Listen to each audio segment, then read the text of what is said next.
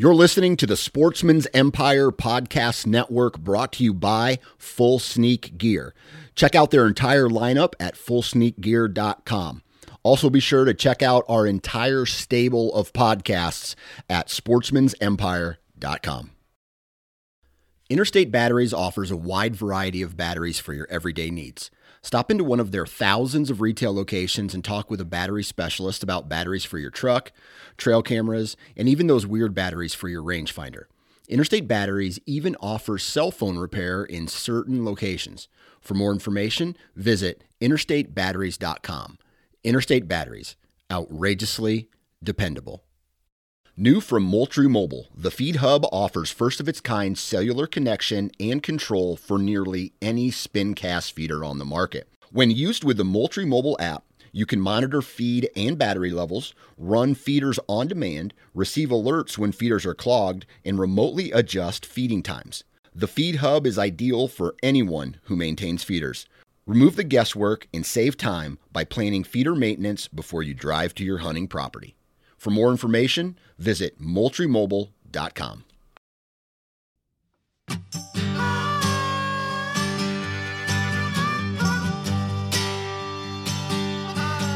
Welcome to the How to Hunt Deer podcast brought to you by Tactacam.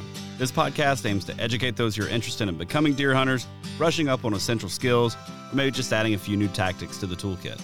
We cover a variety of topics that will help you be more confident and successful in the field while hunting deer. Thank you so much for tuning in this week. It is finally October. It's what we've been waiting for. Uh, states across the country with all of your October 1 openers. Hey, it is your time. The rut is right around the corner, a couple weeks away. The weather is starting to turn. And uh, man, it's got me fired up. I, I, spent a couple of days out in the uh, out in the timber and in the marsh in Wisconsin over the last weekend. Had an encounter with a really, really good buck. Hopefully, I'll uh, be able to get back in there soon and kind of seal the deal there. I have a pretty good idea of where he's bedding. He decided to jump up out of his bed when I was about 15 yards away from him, but uh, I backed out of there, put a camera up, so we'll see how that turns out. But I hope you're having some luck. I hope you're getting out, getting some hunting in.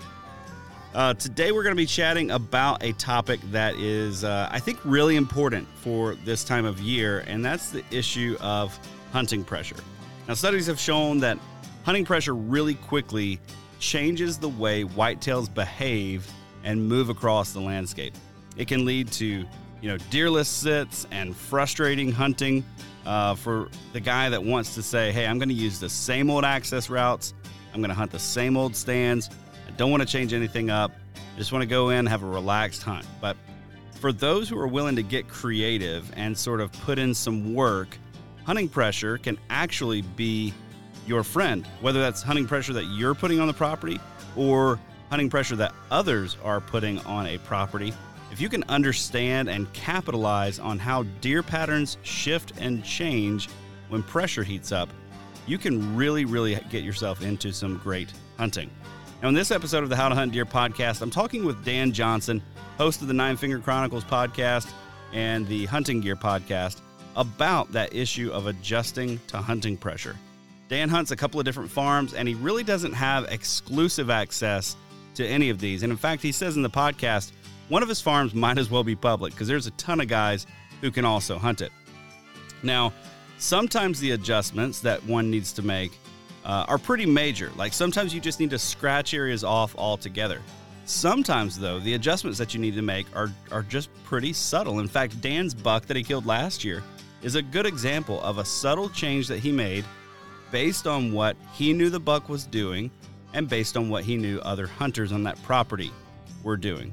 But hey, one thing is for sure if you hunt the entire season with the same strategy and in the same location that you hunted on opening day, the odds of you having regular encounters with deer are really, really slim. So you're not going to want to miss this episode. Dan's going to talk about how he makes adjustments and stays on deer despite and sometimes because of hunting pressure.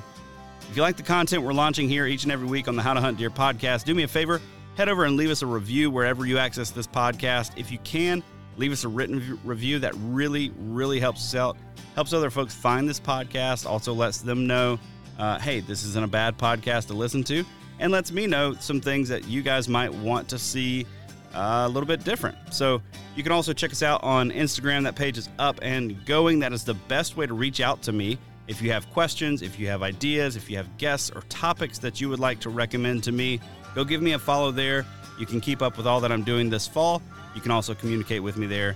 Let me know anything that you think I need to hear. Also, if you have success this fall, please, please tag me in your photo. I want to see what listeners of this podcast are putting on the ground. So hit me up on there. I'd love to hear from you.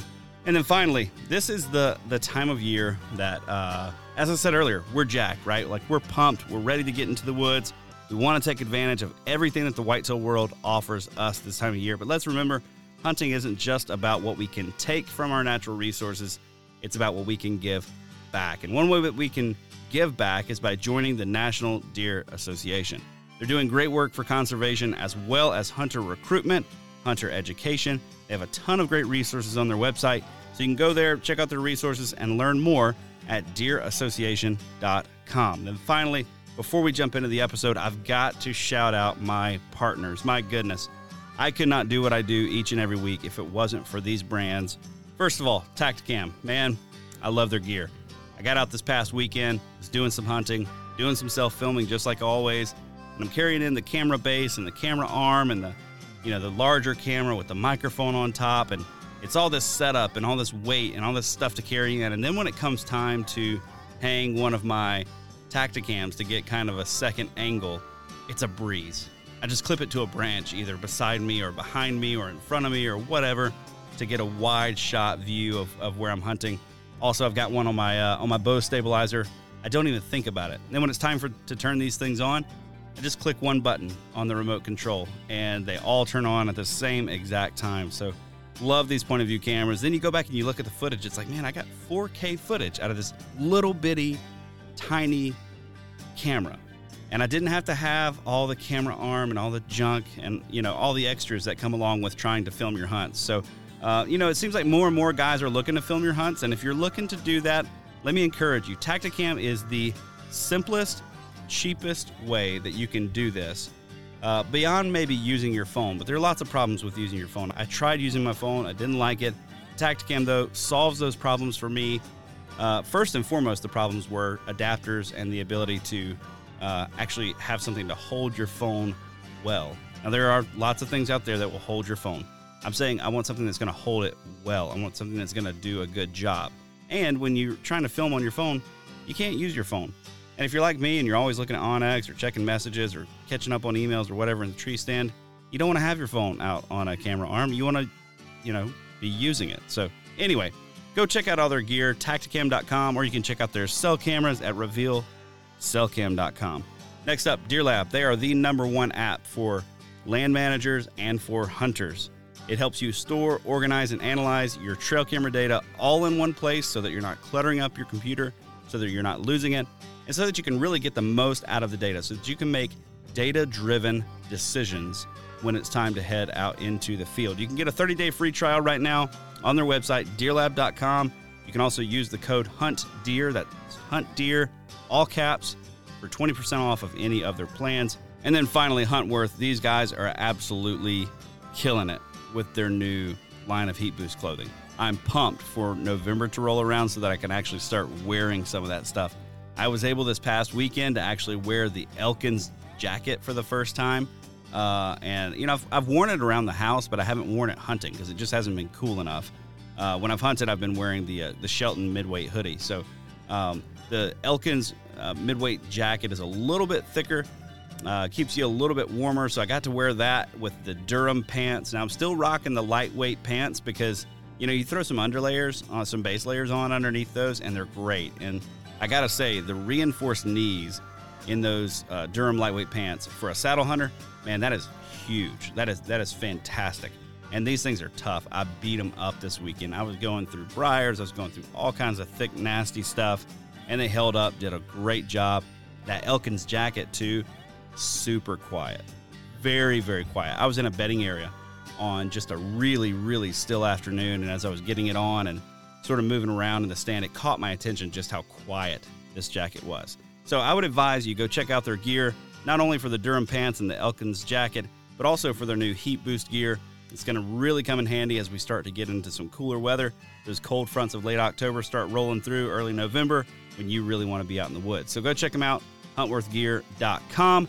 Now let's jump into the episode talking about adjusting to hunting pressure with Dan Johnson.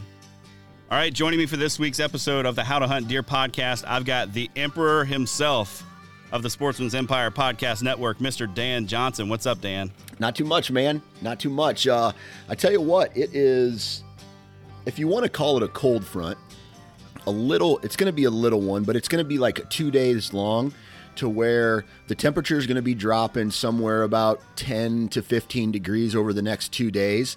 And so it, and there's off and on rain a little bit, nothing like a, nothing major, but I will say this, uh, I'm I'm excited about getting out in the woods, and I'm going to have my first Iowa sit Thursday and Friday of this week. No kidding. So you're you're getting out. All right. Yep, I'm All getting right, out. I want to I want to hear what's what is getting Dan Johnson out. Like do do subtle cold fronts get you excited for getting out? Like we have a lot of those down here in Georgia. Is is why I ask. We don't get a ton of the like 20 degree temperature shift kind of things, but we'll get you know a, a front rolls through over two days, so you get a an eight degree drop on one day and an eight degree drop the next day. Did those subtle cold fronts get you fired up, or not quite as much as the big ones? No, and I, I'll tell you why I'm going hunting. Um, number one, the cold fronts don't usually like uh, early to mid October. The cold fronts don't use aren't aren't a huge deciding factor anymore to get out into the woods, right? Sure. the the factor in play here is I have a brand new farm, right? I have trail cameras on it. That's it. So this is going to be an intel collecting mission where I'm going to go check these trail cameras, but while I'm in there, I might as well hunt because it's season. So Yep. I, what I'm going to do is I'm going to go onto this new this new property. I'm going to set up tree stands and then just leave them there. So when I come back for the rut or late October, they're going to be there ready for me to. Um, so in a way, I'm I'm being mobile now, uh, and uh, I'm going to kind of see where the trails, how the deer are moving through the this, so I know if I need to make an adjustment before the rut or. Uh, or I'm, I'm in the right spot. So I have some places already picked out through e scouting. I'm going to show up Thursday. I'm gonna go set a, a a tree stand in what I what I look at as a, a place that is on on a map, on terrain from scouting. Uh, you know, walk. I've already walked the property once. I say to myself, this looks like a good spot that deer will work during the rut, during the the late October timeframe, or just natural deer movement in general. And so I'm going to put a tree stand up in in uh, these spots, and uh, and then I'll have them there for the rut to fall back on uh, if something goes wrong and. uh, uh, I need to go back to uh, a same spot, or um, I can use that as a uh, as a base, basically a base camp for then going mobile. Gotcha. So when you go in on Thursday, are you going to be? I mean, obviously you're hanging stands. Are you sitting one of the stands that's going to be a more high percentage area for a shot, or are you backing off a little bit to kind of sit observation? Uh, a little bit of it has to do with what the wind is going to be doing in in, in that scenario. Um, I have. It looks like Thursday is going to be a west wind, but then Friday night it looks like it's going to be a north wind. North is going to be a little tricky for me on this farm, but the uh, the west wind is going to be perfect. So if I get the west wind, I'm going in, and I'm going into a really uh, what I'm gonna uh, what I think uh, based off of all the principles that I've learned throughout the years, I'm going to, um, I'm I'm gonna set up in a really good spot. You know, it's like a funnel. It's a crit crossing where all of these, all of these terrain features meet. It's a really, I I think it's going to be a really good spot. It reminds me of other really good spots that I've hunted on different farms. So I'm going in now on Friday night, and I think I'm going to go right back to that stand on Thursday morning or excuse me, on Friday morning. So I'll hunt two, that stand two times in a row. Then I'll pull out. And then next on that Friday night, depending on what the wind direction is, if I get a north wind, I'm going to have to hunt on the south side of the property um, in more of an observation set to see kind of what's coming out uh, of the this the little uh, block this these fingers that kind of connect to uh, a block of timber. But if it's if it's not, then I'm going to go into a different spot. If it's more west or has any north northwest or things like that then i'll go into a different spot set set a different tree stand up and kind of prep for that as well. So a lot of it uh, is going to be determined by the uh, the wind direction. Gotcha gotcha. So uh, you've been out lately. You you were doing some scouting. I saw on instagram uh, you were out. Look, man, the one spot that you were at that had like three trails converging. I was like, yes, Dan is going to yeah. kill a deer there this yeah. this November. Um, but uh, you also found something that you didn't want to find, right? Uh, or you did you didn't, didn't, find, find something, something, you did want to. Yeah, yeah, right. You got a trail camera stolen. Was that on an older property or was that on this new one? So, I, so I lost this farm, right? And so the landowner said to me, "Hey, you got to get all your stuff out of there." And so I went to go take down a trail camera. Okay. Okay, gotcha. So I went in there, but uh, before that, I called him. I said, "Hey, um, when's your property going to be sold?" Uh, you know, there there was this, there was a lot of drama with the people who were renting their house to try to get them out. Like this is no joke. That landowner or the the guy renting the house pulled a gun on the landowner. And oh, so shoot. the the authorities had to get involved. This guy, uh, like I don't know, just crazy. And so he, the landowner didn't want us to go back there. He didn't want to sell the property to anybody while this guy was still renting the house. So they had to get him out before he could start taking people back there to show them the property, to you know have walkthroughs and things like that. So I called him up. It, you know, all things considered, it's probably going to be like 30 plus more days before it gets sold. Uh, you know, so where the the actual possession is transferred over to somebody else. So I just straight up asked him, "Hey, do you mind if I hunt? It's hunting season. Do you mind if I hunt while this is all taking place?" And he says, "Yeah, that's fine." And that's going to give me the ability to go in and hunt that farm, and then take down my tree, uh, tree stands and other trail cameras, hopefully that are still there. But anyway, I went back to this spot to pull a camera, check the card, and sure enough, it was it wasn't there. And so, man, it, I I was walking into this ridge where I had all this action last year, and long story short, the trails were just beat down. I saw two really good, well used beds.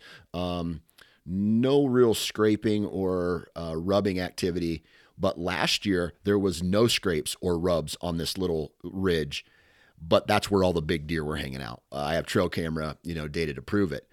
Anyway, uh, that that trail camera wasn't there when I went to go check it, and uh, it frustrated me a little bit. But I'm I'm I'm to the point now where I'm just like numb to this stuff. Like people, if if a person's going to be a dirt bag, they're going to be a dirt bag, and uh, they they're going to steal my stuff, whether it's cabled to the tree. I mean, I've had I've had cable locks cut, I've had trees cut down, and then the cable lock pulled off of it. So if people are going to do it, I mean, I can't sit there and police uh, all the farms that I hunt. And so if uh, if a person wants to be a, a dirt bag, they can be a dirt bag, and and there's nothing I can really do about it. Yeah, but man, it sounds like now you've got the opportunity uh, to go in and hunt this place like you lost it. Mm-hmm. you know what I mean? Like, oh like yeah, that's kind of exciting. Yeah, you best believe that any opportunity I get on this farm now, I'm going to be making the most aggressive moves possible. I'm going to be cutting the wind like uh, like it's my last hunt ever, right? So, um, access routes are still going to play an important role. Wind direction is still going to play an important role, but I'm going to be real aggressive with how that wind uh, travels across the terrain and how I set up. Man, that's awesome. You've yeah. got, I mean, total freedom at this point because it, your every hunt there may be your last one. Yeah, exactly, exactly, dude. That's awesome. Well, yeah. so the the whole thing with the trail camera, um, brought up to mind uh, a topic that I wanted to talk to you about that I think a lot of guys are going to be running up against here in this first week, even the second, third week of October, and that is the issue of hunting pressure. Yeah. And how that hunting pressure begins to impact deer movement. Yeah. So, um, I, I, I just want to ask first of all, like, how does hunting pressure factor in on the farms that you hunt? Because I know, uh, even though you're not hunting public, you don't have exclusive access to these properties, right? Right, right. So uh, the farm that I just lost, I mean, you might as well you might as well call it public. The amount of people that uh, traveled through there. Um, my main farm uh, that I've been, spent the last however many years, man, this year's been rough there. You know, I have cell cams out there as well, and I'm looking at I'm, I'm watching the, the pictures come in, and it's just like people on side by sides, wild dogs, um, you know, people just walking through the woods. And so it's really frustrating when you when when you have these high hopes and these high expectations for certain places, and then you have people just kind of driving all over the place, whether the landowner knows it or not, which I have a feeling she doesn't know. Um, that these people are or, or, they don't know that these people are are you know kind of cruising around. But uh, other than that uh, it's just one of those things where you, you just I, I you just kind of deal with it. And so um, there's you know I, I don't lease any property. As of right now i don't know if i would say i have any exclusive rights uh, on on these permission pieces, and so I have to share it, and I have to learn how to hunt around the pressure, and that pressure then is. Um, but at the same time, I think a lot of people think that pressure is other people, but at the same time, mm. you are also pressure. You are pressure too. Not you know, like you can't just pass the the pressure blame onto the other people you share property with, or it's like, oh man, that that that property is so pressured, but you're still going in there all the time and, and you're pressuring it too. You're adding to that. And and so you, that's where you have to be really smart. You have to be, in my opinion, you have to be really mobile. And uh, those things right there can help a guy hunt a pressured piece of property uh, a, a little bit better. Yeah, for sure. I I've hunted on some places, Dan, that are a little bit deceptive when it comes to to hunting pressure. So like yeah. maybe the trails and roads in and out don't really lend themselves to like, oh, there's been tracks down here. Maybe you can't really tell very well. Right. Or, you know, there's no parking lots that are heavily used. Are you doing anything to kind of monitor the pressure that is on your property so that you have an idea? Or is it just kind of like, hey, I've hunted this long enough that I've got a backlog backlog of experience that says these guys are on it? Yeah, that's a great question. The uh, cell cams have been a real big indicator of that you know, since I started using them. But then trail cameras in general have been. So, uh, you know, on a, lot of my farms, all my cell cams have to be up high, closer to the roads where more people are going to be at anyway. Um, but then when you get down into the the river bottoms, the cell the cell cams don't work. Just like my cell phones don't even work down in there. So you have to, uh, so then just collecting that data over time. And, and so what, what I find is like trends, right? Like certain times a year that people go in there and they mess around. Like it, right now, the weather's cooling down. It's nice to be outside, so people are driving their four wheelers all over the place just for like joy rides. And then you have the groups of people, uh, let's say the, I don't want to say ill prepared per se, but the, the other hunters I share the farm with, they're they're going in in October and late September to to go do a whole bunch of tree stand and, and uh, timber work in like uh, trim out new uh, tree stands or go check their trail cameras or things like that. When I got all that done in July, so yep. that right there is just like that pressure is so close to the hunting season that it I, I feel like it could potentially have an impact if you're not smart about it. With that said, then when the season comes and I have to deal with this this pressure, then I make uh, adjustments uh, strategically to avoid or flank said pressure. Yeah, man, I, think that that is such an un um, gosh, maybe people just don't consider pressure quite enough. And I really like the point you brought up. Like, we don't consider ourselves as pressure, right? Like we right. we're like, oh, everybody else is going in there and just bumbling through the timber. We go in, man. We're super surgical. We're precise. We're invisible, you know, and, and sneak Right. in there, and the deer never know. And Right. but I, I think we have to get a bigger picture of this. And I learned this lesson really, really well this past weekend in Wisconsin. So I went out to a piece of property uh, where I have a bunch of trail cameras, and I didn't have any uh, any monitoring this access trail. So I had no idea how much pressure was there. This particular parking lot gets a ton of activity, but it's not all from hunters necessarily. Right. So I go back in assuming it's the first weekend of October. Uh, season has been open for a couple of weeks. I'm going to go push into this bedding area, and I think I need to push in a good ways and be pretty aggressive because it should have received some pressure by now. Well, I go in there. The first thing I do is jump a really good buck right on the edge of bedding, right where he shouldn't have been had he Yeah. received any pressure. So I back out and I circle uh, circle back around to this bedding area from another direction where I know there's some other bucks bedding, and I bust another one right on the very edge. And you know that tells me, okay, these bucks have not been pressured like I thought they would have been by now. Like, Yeah. th- it's just not happening.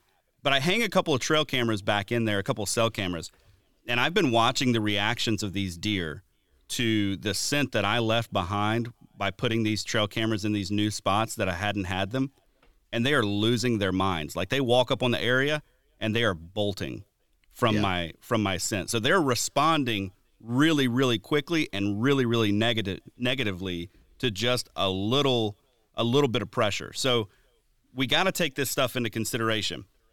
Dan, when you come to a spot that you realize, okay, it's being pressured, how do you address that? Like, are, are you thinking about it in your mind of like, all right, I'm writing this spot off, I, I'm done with this area? Or are you saying, how do I use this to my advantage? Yeah. And, and that from a from a strategic, from a learning curve standpoint is is probably one of the hardest things that I ever had to learn because you sit here and you, you say to yourself, okay, there's pressure, it's going to push the deer back, blah, blah, blah. But deer bed in certain places or hang out in certain places because they feel comfortable in those places, right? So, for the perfect example is you walked into uh, that property, the deer bumped out of there. Guess what? They felt comfortable there. Now, Yep. what he's what he's going to do is he's going to come back to that area at some point and he's going to say, "You know what? I feel really safe here because uh, I, pressure or uh, pressure came in, a threat came in, I identified it, I ran away, I was safe." Right? They don't necessarily think like that. They're more binary like I'm scared, run. I'm scared, run. But if they're if they're comfortable in these areas and they are walking away from an encounter unharmed, it just reinsures them that that that area is safe for them. Now, Yep. as as as a hunter, I look at that and I go, okay, I jumped a deer there.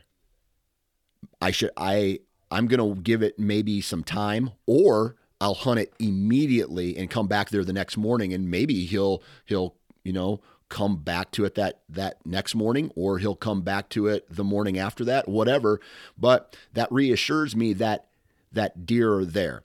And so one thing that I I mean it, it's really tough because when it comes to spooked deer and pressure, I've seen it both ways. I've I've bumped a deer where they've gone and I didn't see them again for uh, until the next year, right? They th- I bumped them. It was a hard enough bump or they they caught my scent in a tree stand or something like that and they're just like I'm out of here and I never saw them again until the next year.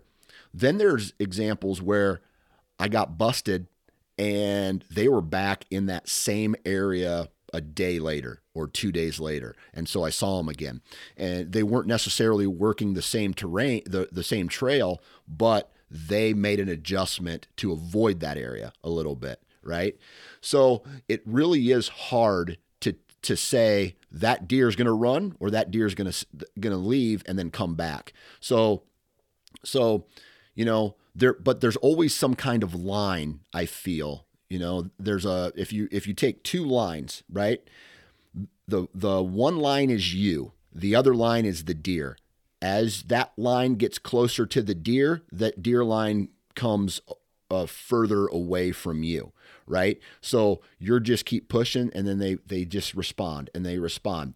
Now, if you're smart about it and the pressure is somewhat low, that line may not change that much, but as a flood of people come into, let's just use public land, for example, that line's going to get pushed back. So you have to find that line and then find terrain features within that line, the new bedding areas where the deer are hanging out, uh, potentially new new food sources, uh, and then you have to make those those wind adjustments and access adjustments accordingly. Just want to take a quick minute to let you know that the How to Hunt Deer podcast is brought to you by Tactacam, makers of the best point of view cameras on the market for hunters and anglers. Their gear is made by outdoorsmen for outdoorsmen. Archery openers are just around the corner, and Tactacam just released several new products to help you share your hunt and take your scouting to the next level. Topping the list is their 6.0 point of view camera, providing 4K footage in a user friendly, waterproof package. They've also just released the new Solo Extreme, giving you HD footage, 3 to 8x zoom, and one touch operation that you've come to expect from your Tactacam point of view camera. Tactacam's lineup of cameras is supported by the best mounts and adapters on the market. This fall, I'll be using their stabilizer mount as well as their bendy clamp mount to make sure my cameras don't miss any of the action. And last but not least, they just launched the Reveal X Pro. With no visible flash, built in LCD screen, and built in GPS tracking, the Reveal X Pro will help you take your scouting to the next level.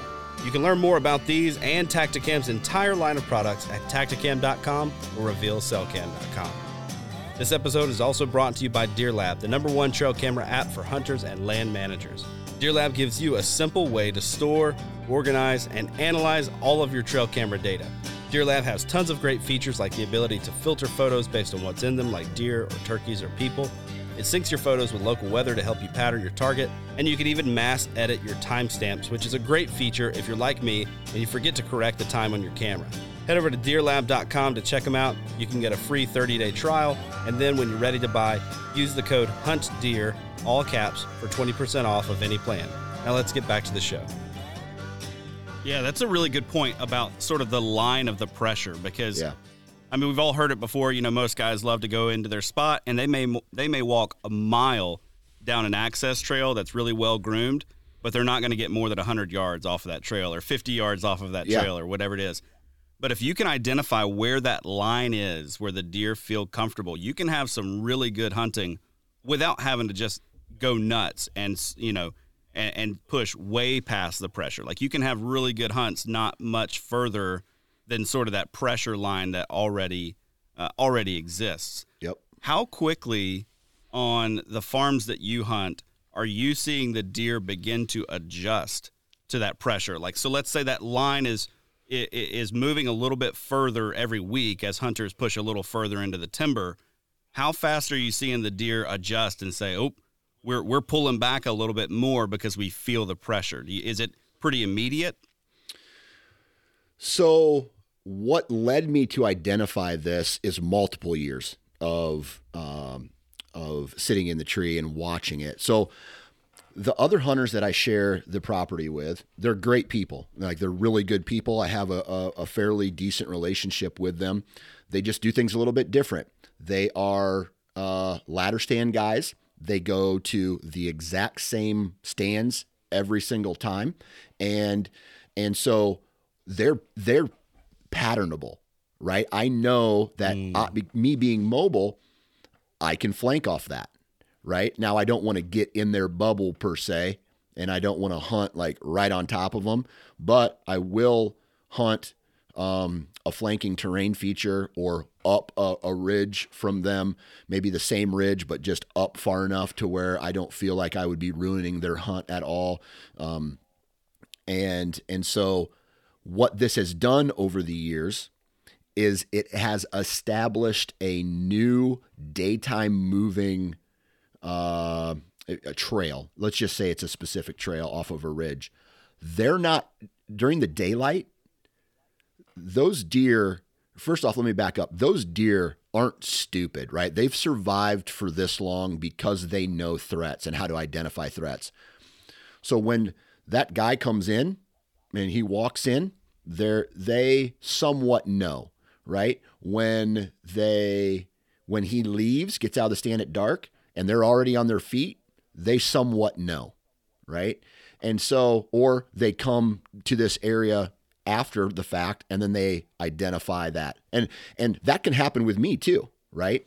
But they do it over again and over again and over again and over again. And so historically what this has done is that it's pushed the deer movement away in this through the same terrain feature, but just outside of shooting lanes or shooting range from their their solid locked locations, and I'm able to uh, I'm able to make adjustments off that and move in. And this year is an an absolute perfect example where you know they uh, the, these deer were running the these this two ridge system and this this system kind of made a U, okay, and up on the top of the U was uh, was an ag field, right? So I had a, a, one trail camera picture of them in one spot, another trail camera picture of them in another spot, and so I moved in and basically assumed that they're running this this ridge connection. And the reason I moved in because I asked the guys, "Hey, what are you? Where are you hunting tonight? I don't want to ruin your hunt." They said, "We're not going to hunt tonight," and so I went in immediately, flanked that their tree stand location, and sure enough, that uh, uh, the buck showed up, and I shot him. So he was he was running that area just they would have never saw him from that tree stand location. They would have uh, no shot opportunity from that location. And so what it did was it just I was able to sneak in, set up, the deer showed up, and I shot him. Man, that's that's such a good illustration. I, I experienced the same thing probably I don't know, eight or 10 years ago. I was in a club in Alabama and we had 2,000 acres. There were 20 guys on this 2,000 acres the main road ran down this huge ridge line, and on each of the finger ridges coming off of this big ridge, there was an oil drilling platform down at the bottom, like down at the end of this little road. Yeah. So I went down, and they had a they had a permanent shooting house there that guys loved. Man, they would just hammer these things and hunt them all year long. I went in and found there was a trail about 45 yards behind this shooting house that the people would never see. Yeah going around it. And then I went further down the ridge, and just where it begins to drop off to the bottom, the deer were circling right there out of sight. Right. So those deer could move all day long, anytime during during shooting hours they wanted to, and not have a negative interaction with somebody in that blind because they just couldn't be seen. They couldn't be seen behind, and they couldn't be seen just down this ridge. And you know, in a, in a place like Alabama where you've got a rifle season that runs November through February, yeah, um, guns popping off creates some pretty predictable movement from the deer if the hunters, like you said, yeah. around you are predictable. Right. Right. And that's that's huge. Right. Absolutely. Absolutely. And so and so it it just is one of these things where it, it's another thing a, a guy has to think about when they're making decisions on how to access like I'll be completely honest access in my opinion, is the most important thing when it comes to getting to your tree stand.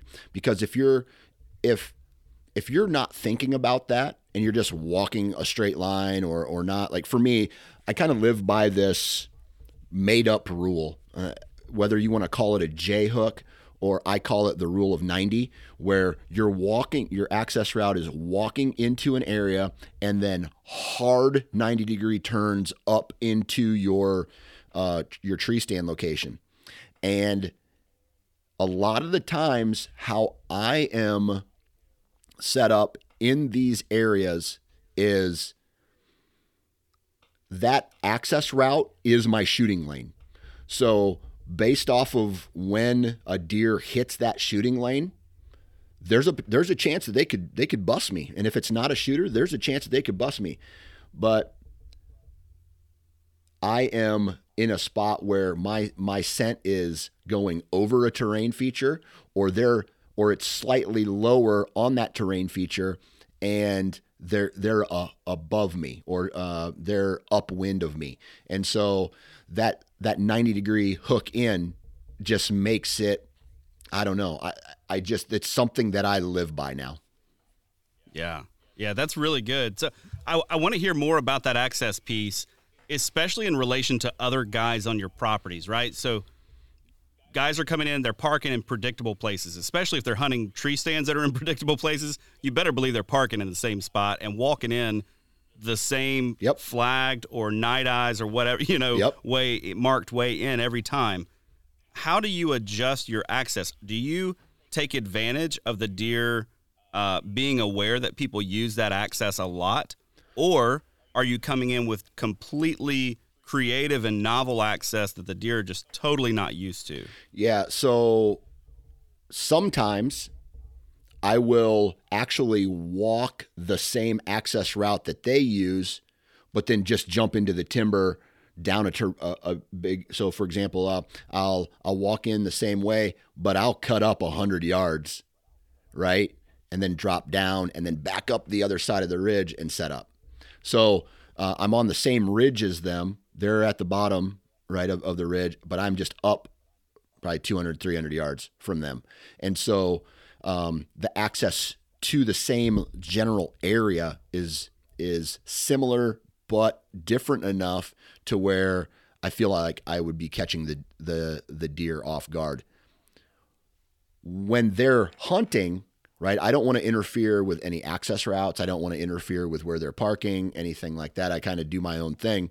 And so what what I do is then I come up with basically hunt scenario access route. And what I mean by that is everything's different every time, right? The access route, you know, even if it goes from like a north to a northwest wind or uh, a south to a southeast wind, that may justify a completely different access route to the same hunting location. And if you have access, let's let's just say uh, you have 360 access, meaning you could come in from the north, you could come in from the south, you could come in from the east or west, whatever. I feel that if a deer is in an area and a deer likes an area, they're going and they feel comfortable there, they're going to stay there.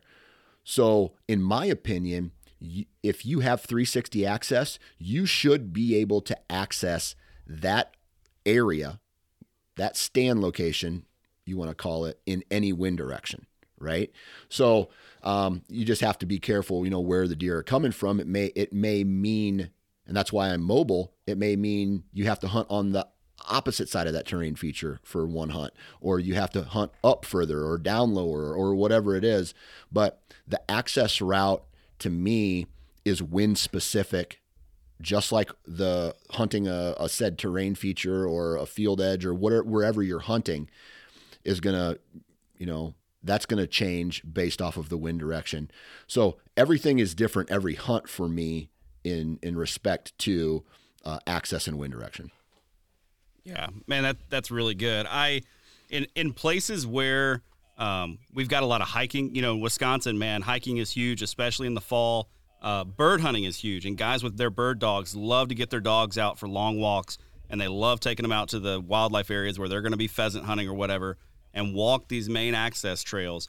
And I have found a ton of success using those main access trails that deer are just acclimated to people Yeah. right? They're just used to people being there and then popping just off of those, or, or, or you know, using that predictable pressure to my to my advantage, or like you said, just totally off the wall. Like I've got one spot where I come in with a canoe. And man, I just pop right up over the bank, Yeah. you know, for some just bulletproof, very different access. Now, it would take me five minutes to walk from the ag field to this tree stand, Yeah.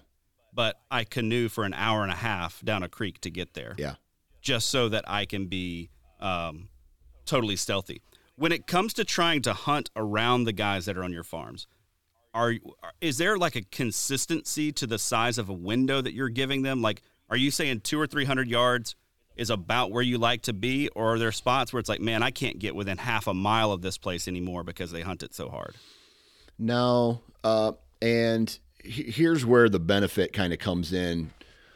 These guys have limited vacation, right? So their rut is usually the first full week of November, right? And I know Yep, yep. that before that, they're not really going to be taking any time to um, any time off, and then after that, they're not going to be probably taking time off unless it's during the weekends, right? So that I I know that that first full week they're going to go do their thing uh, on that, and and and really I just kind of hunt around that, and then after that they're gone, and and so I have the second and third week of November to bounce around on as needed, and so most of the time when it comes to let's say if they're in the tree stand or if I know where they're going to be hunting because most of the time they're hunting in the same spots.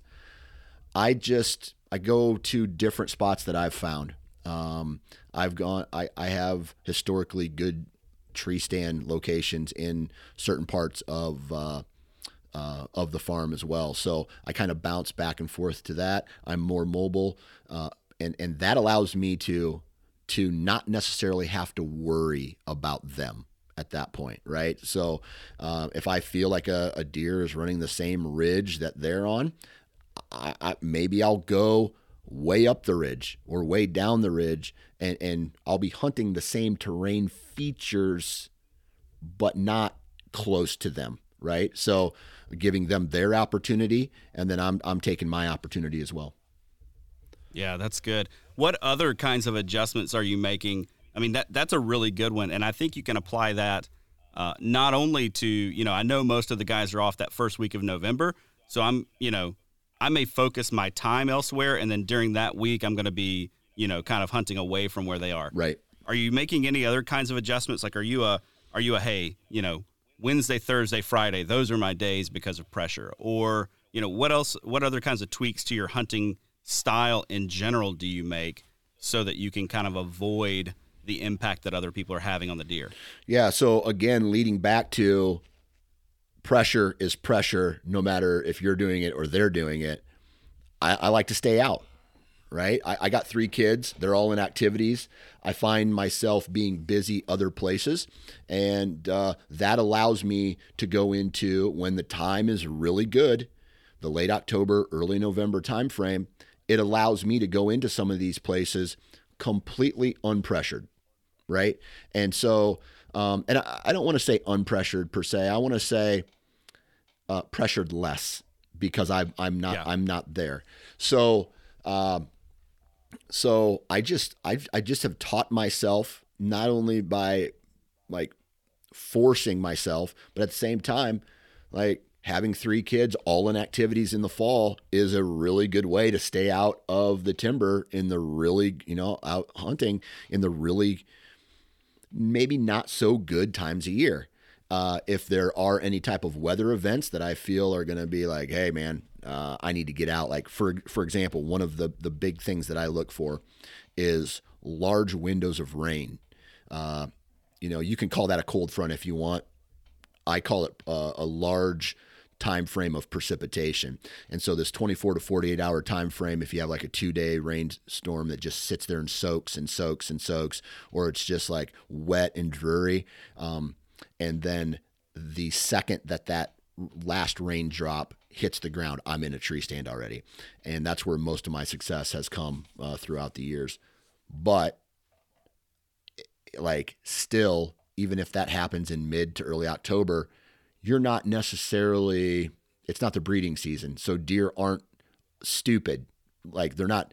The bucks don't have females on their brain right right then and there. So you still have to be really careful and you can't just go out and rattle and, and you know grunt and, and make a whole bunch of noise thinking that they're just going to come straight in. Everything is still well thought out. The, the again access access access man that's I, I don't know how else to really put it. I mean that's all I think about is access routes. Yeah, and that's huge. And that's that's one of the things that I have taken away from uh, listening to you on different podcasts, whether it be your shows or whether you're on somebody else's show, uh, is that whole thing about being patient and strategic with when I hunt. Right. So this year, I've put all of my eggs in the late October into the early couple of weeks of November basket because this year is my first year with kids and activities, right? I've got three kids. One's doing gymnastics, one's doing karate. All three are in school. The wife is working. Yeah. So it's like, man, I've got to be really strategic Yep. when I use that time, not only for the sake of deer movement, but just for the sake of keeping peace at home. Right. You know, just just keeping mom happy and keeping kids happy and and all of that good stuff. I'm like waiting and biding my time before I really go in because would I rather have an early October hunt where my odds of encountering a, a, a good buck are maybe around, you know, five to seven percent, Right. or would I rather go on November eighth when my odds of encountering a good buck are somewhere in the fifty plus percent range for the areas that I hunt? Right. Right. Two two things I kind of want to uh, touch on. And number one is I'm a little bit jaded, right? Because I I I live, I shouldn't say jaded. Other people are probably jaded against me because I I live in Iowa. Iowa does not have a gun season in the month of November. So I don't witness that big opening day rifle slash gun season during the rut. And that right there is what makes why Iowa is Iowa, right? That's what makes Iowa a great. So I'm, I'm hunting a, a, a very different deer herd than most people who have uh, rifle season throughout even October or November and things like that. So there's that. The second thing I want to say is to someone who's listening to this, and I have been talking, and it's hard to, it's kind of hard to dumb it down, and don't take offense to this, but you do not, to start off as a hunter, to start off, you do not need to be as critical as I am right now or as Josh is. And I feel like if you, if you just imply the walk into the woods where you think the deer are going to be with the wind in your face, right? So that it's blowing away from where you think the deer are going to be. That is still a really good method on approaching uh, hunting, right? Because if Yeah. they smell you, they're going to run. And so put yourself in a position where maybe the scouting you've already done has helped you out. Um, find a good location, and then when the wind is right, or you or, or you have the time, walk into that area, whether you're hunting it in a ladder stand or you're mobile or you're hunting from the ground on a bucket. Walk into that area with the wind in your face, and then sit down and be still and be quiet. And that's still a really good method to uh, connecting on deer. Yeah, man. Good reminder. Like Yeah. I I can get in the weeds so bad because I love to nerd out over this stuff. But you know, even even on the topic of, of hunting pressure, right? So and, and adjusting to it, I did exactly what you just said. Walk into an area with the wind in my face, except I took the hunting pressure into into account and I said, okay, there are three different directions from which people can access this specific spot that I'm thinking about. Right. They can access from the north, from the west, or from the south. So what I'm going to do is I'm going to park in this weird spot and I'm going to walk in from the east when the wind is directly in my face. And that is how I found the best rut spot that I've ever found before. Yeah. And I've hunted that place now for 3 years and had great encounters all 3 years. Right. Right. You know, super super simple. Right. And and that's that's sometimes all it takes, right? Sometimes it takes a very simple approach or the approach can be simple. And then there's other times where you have to really break a piece down, break a property down. And uh, uh, I trust me, I like this very simple ones better than the the very complicated ones. I mean, who doesn't, right? So Yeah. They're a lot less stressful, man. Like like I can just gosh, one of the ways, you know, I, I've listened to you and Mark Kenyon talk before, and y'all are very opposite in the sense that he seems to stress out quite a bit when it comes to a, Yeah. when it comes to, to deer hunting. And man, I do the same thing. I just stress so much when Yeah. it comes to hunting. And sometimes it's really nice just to say, you know what, I'm going to take a step back and I'm just going to do what's simple and do what I know exactly works, Exactly. you know. Yep. I mean, Well, Dan, once you can re- once you can release like uh, release the stress and what i mean by that is not worry about it anymore it becomes kind of second nature and it becomes easier and it, it- you clear your brain and you're allowed to make better decisions and uh, clear thoughts that aren't uh, clouded by overanalyzation Yeah, for sure. And for for some reason, it's almost like I see more deer when I'm not stressing. I don't know if I'm just putting bad juju off into the into the universe, Yeah. and, and the deer just pick up on that. But it's like it's those really simple, no stress situations where I'm just like, hey, I'm just gonna do what what I know works. Right. Like that's when I run into deer. Right. Absolutely. You know. Absolutely. last situation I want to put in put out there for you. You've got a buck that you're trying to hunt, right? Let let's maybe even say the deer that you knew about from last year. You knew that other people's pressure was impacting the way he moved. You knew that your pressure was going to impact the way he moved. Let's say you went in there and you didn't make that kill on the day that you did. Maybe you missed him, right? You you took the shot, you missed the deer. Now he's boogered from not only the other people but from you. How are you going to shift your your your strategy or your plan of attack to find him again or put the pieces together again to try to figure him out? Right. Number one, trail cameras. Right. Trail cameras tell you a lot if you use trail cameras. If you don't use trail cameras, then it just becomes a, uh, uh, like a waiting game, an active waiting game. You're actively waiting. And what I mean by that is I'm going to be hunting not that specific area. Now, now, did he smell me? If he smelled me, then I'm going to go hunt a different area. If I shot and missed and I still had the wind advantage and he looked around confused and things like that, if you're hunting in the rut, they have very short memories, right? So they Yep, may yep. not they may connect with a doe or whatever it is and and they're going to lose track of what just happened anyway, right? branches fall out of the uh, out of the trees all the time. I mean, deer are spooked all the time, and so uh, what I would do is um, I may, I may even keep that tree stand there and then go get another one and, and hang it somewhere else along that circuit that I uh, think that he's running to. Okay, um, so I don't know. I, I, I'm I'm moving to other places in that circuit that I feel this deer is running to, and uh, putting myself in position to uh, get a shot at him again. Awesome. Awesome. All right. So, closing thoughts then.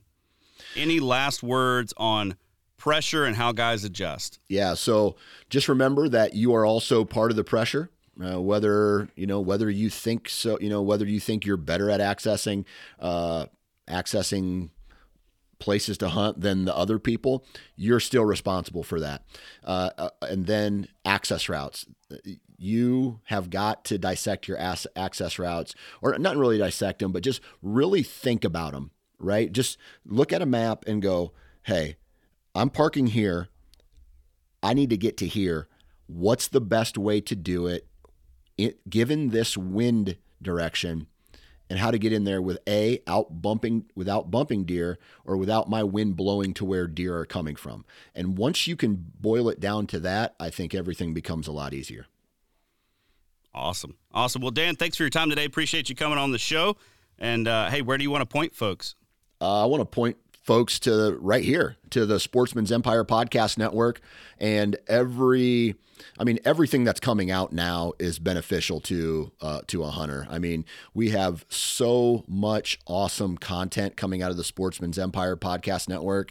I mean, the the Wisconsin Sportsman, the How to Hunt Deer podcast which you're doing, the Nine Finger Chronicles and Hunting Gear podcast what I'm doing. And then after that, I mean, we got whether you live in the South or you live in the, the far north, the west, the east, we have content and, and strategy and entertainment for everybody across all states. Uh, so just, uh, you know, keep, a, keep an ear out and, and uh, subscribe. Yeah, man, I'm I'm really proud of the content that's coming out of the network right now. Like, Yeah.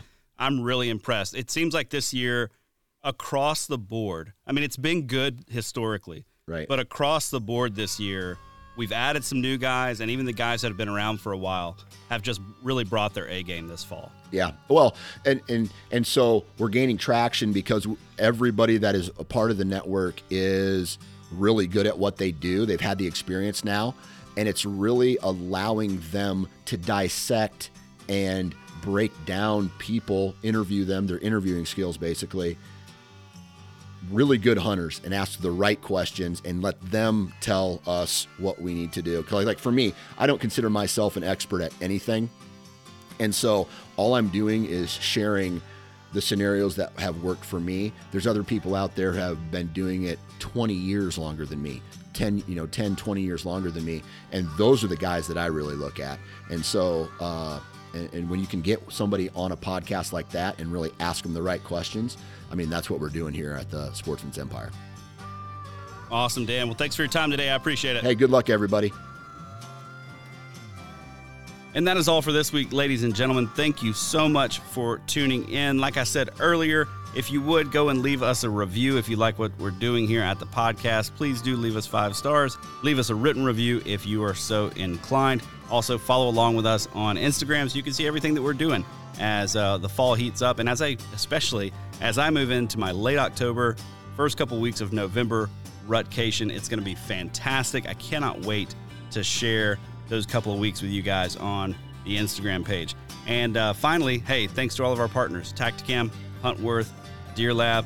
We appreciate them so much. We want you to go and show your appreciation for those companies by supporting them because, hey, they support us so that I can bring you awesome content each and every week. So, with all that out of the way, thanks again for tuning in. I look forward to uh, seeing you. I think I'm going to launch an episode actually tomorrow which will be episode two of the How to Hunt Deer Deer Camp Edition. If you're looking for more great whitetail content, head over to the thesportsmansempire.com where you'll find my other podcast, the Wisconsin Sportsman Podcast, and a whole host of other relevant outdoor content.